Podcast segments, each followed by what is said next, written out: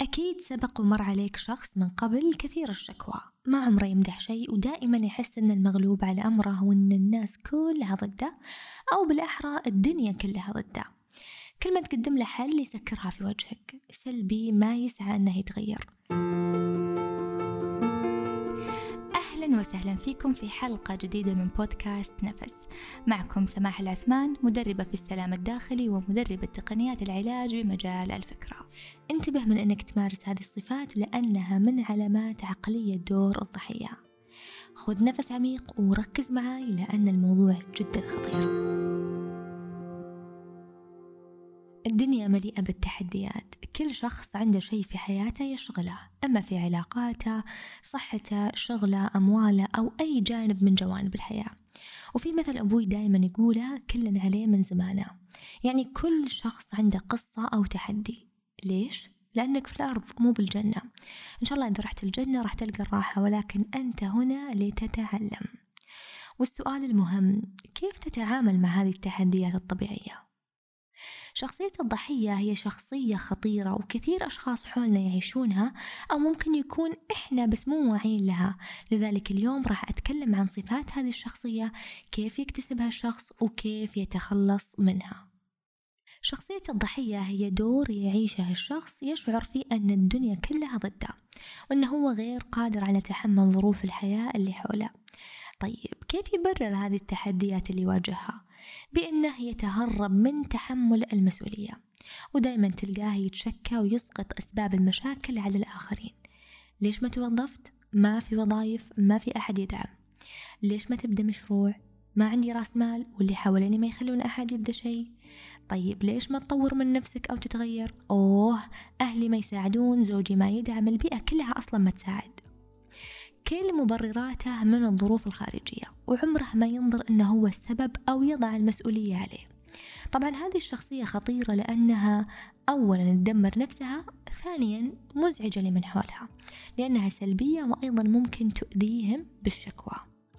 وخليني أوضح لك شيء، بحسب رأيي الشخصي أن هذه الشخصية تتفاوت في صفاتها، يعني ممكن تكون جدا مؤذية أو ممكن تكون لا غير مؤذية ولكنها كثيرة الشكوى والسلبية. من أين نشأ هذا الدور؟ عقلية الضحية أو دور الضحية هو دور يكتسبه الشخص من حياته، يعني هي ليست صفة تورث وإنما تكتسب. من أحد الأسباب هي أن الشخص يكون تعرض لصدمة قوية ولم يستطيع الخروج منها أو مواكبتها، فيبدأ يتغير نظرته للحياة ويفقد ثقته في الآخرين. يعني تصير نظرته للحياة سلبية، إن ما في حل، إن الدنيا سودة، ويفقد الثقة في الآخرين.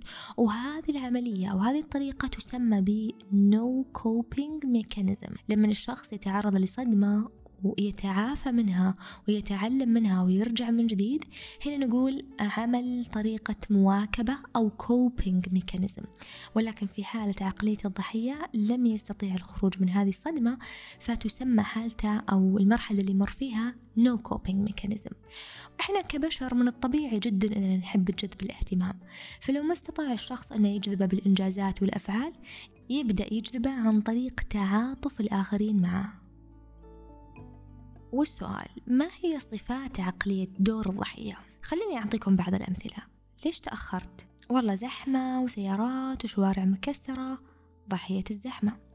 ليش ما تدرس؟ والله أنا تعبان وصحتي تعبانة وما أقدر، ضحية المرض.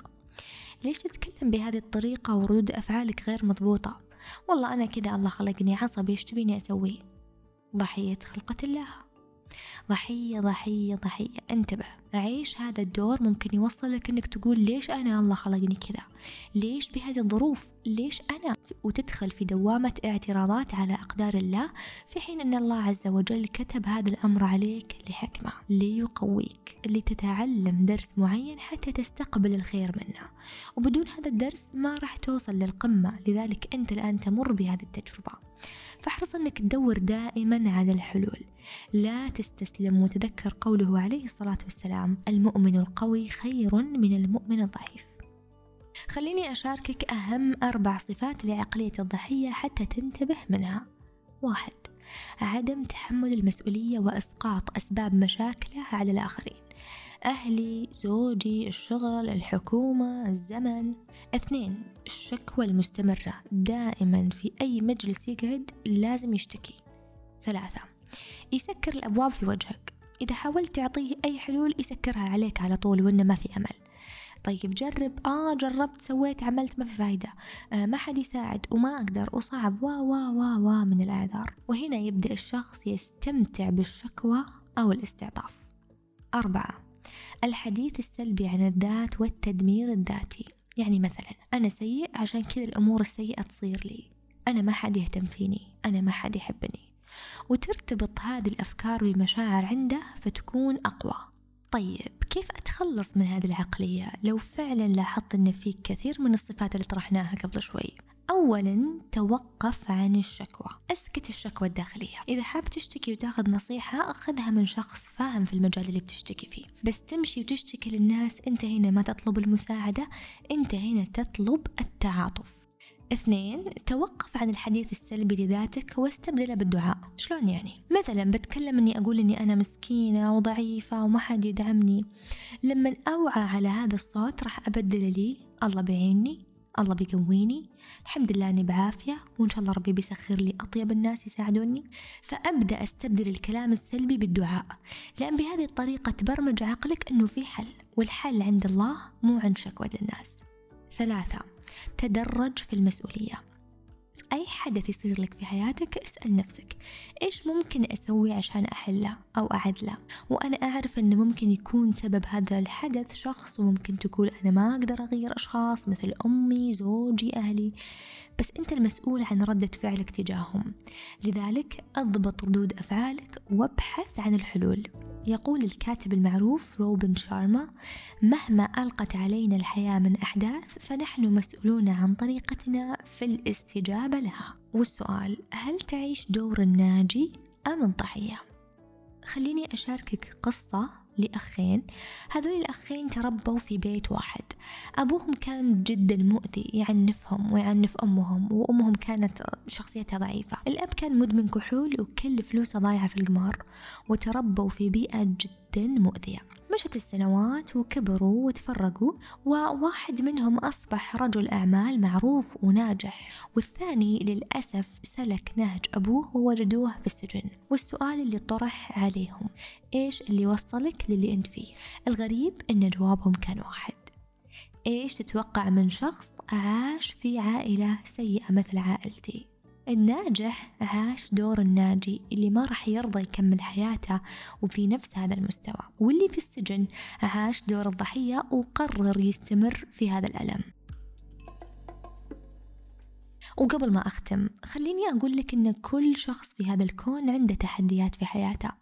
ممكن أنت تحديك صعب جدا ومؤلم، ولكن صدقني دور الضحية لن يخدمك أبدا، بالعكس راح يدمرك. لذلك دائما اسعى أنك تكون في دور الناجي من المصاعب وليس ضحيتها. الناجي يتعلم الدروس في تحدياته ويقوم، أما الضحية يستسلم وينكسر. وفي الختام خلونا نسأل الله أنه يعلمنا من تحديات حياتنا القوة والصبر، وأنه يساعدنا نتعلم دروسنا بدون ألم، وأننا نكون أقوى في مواجهة الصعاب، وأننا دائما تكون نظرتنا لأنفسنا نظرة قوة اللي نستمد منها سبحانه وتعالى. ألقاكم في الحلقة القادمة اللي عنوانها المرونة النفسية. في أمان الله.